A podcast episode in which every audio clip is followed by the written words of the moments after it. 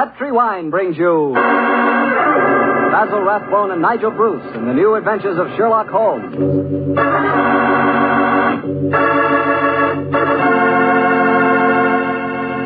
The Petri family, the family that took time to bring you good wine, invites you to listen to Dr. Watson tell us another exciting adventure he shared with his old friend, that master detective, Sherlock Holmes.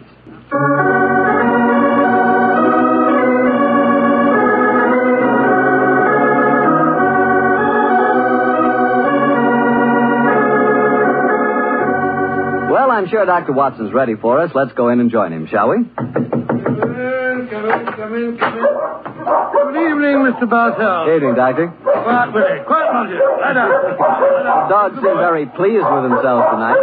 Did they have a good day? Yes, the three of us did, my boy. Uh, go on, run off, run off out in the patio. I took a seven iron and some old golf balls on the beach this afternoon. I improved my game, I think, and the dogs had a great time chasing the golf balls. On the way home, the little rascals had a furious battle with an elderly pelican, so their day was complete.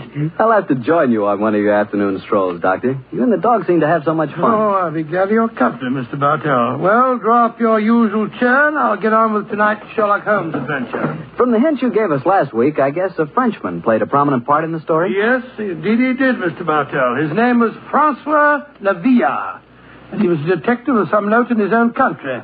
The time my story begins, it was in 1889, to be exact. Lavillard had come over to London to discuss with Holmes the difficulties of translating some of his monographs into the French language.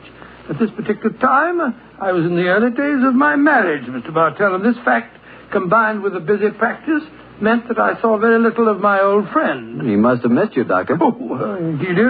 Uh, oh, well, of course, he'd never admit the fact, but, uh, but uh, to get on with my story. One cloudless June afternoon, I found myself in the neighborhood of Baker Street, and I couldn't resist paying a visit to Holmes.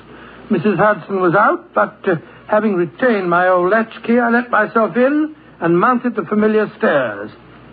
It gave me a strange feeling as I raised my hand to knock on what once had been my own living room door. Come in. Come in. Oh, hello, Holmes. Monsieur Holmes. Oh, I, I, I beg your pardon. I didn't know you. Watson, my dear fellow. How very nice to see you again. it's great to see you, Holmes. I, I'm sorry I interrupted you. I, No. I didn't know that you had company. Not at all, my dear fellow. We're delighted, aren't we, Levillard? Hello, Watson, oui. this is uh, Monsieur Levillard. Well, how do you do, sir? How do you do? Enchanté, monsieur. I have often wished to meet the so charming Dr. Watson. Holmes has told me a great deal about you. Oh, it's very nice of you, sir. Ah, that it suits you, Watson. You look splendid, old fellow. Gained a little weight, haven't you? Oh, yes, a few pounds, I Here mean. comes you. Sit down, won't you?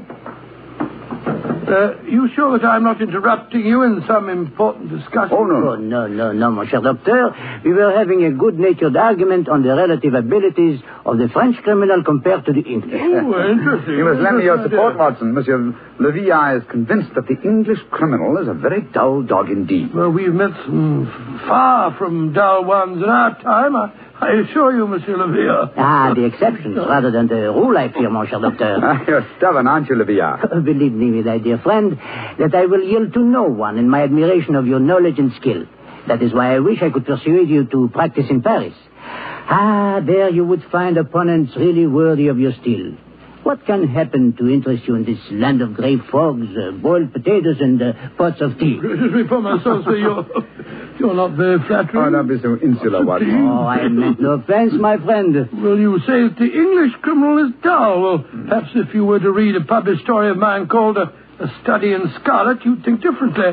It tells of a very exciting adventure that Holmes and I had. I have read it, my friend. Oh, have. An extremely gripping story, but surely you will admit that the crime was essentially of American origin. He's right, Watson. He's perfectly right, dear me. What can I do to vindicate the dishonor of the London criminal? Let me see. Oh, yes, yes, of course. A copy of today's Times. That's fine. I shall introduce you to a section known as the agony column. Uh, where is it now? Oh, yes, here we are. This should convince you of the color and variety of English life. The agony column? Mhm. It sounds most painful. Uh, what is it, pray? A personal column is liable to contain anything from a lover's frantic appeal to his lady love to a ransom note. The Petri Wine Company of San Francisco, California, invites you to tune in again next week, same time, same station. Sherlock Holmes comes to you from our Hollywood studio.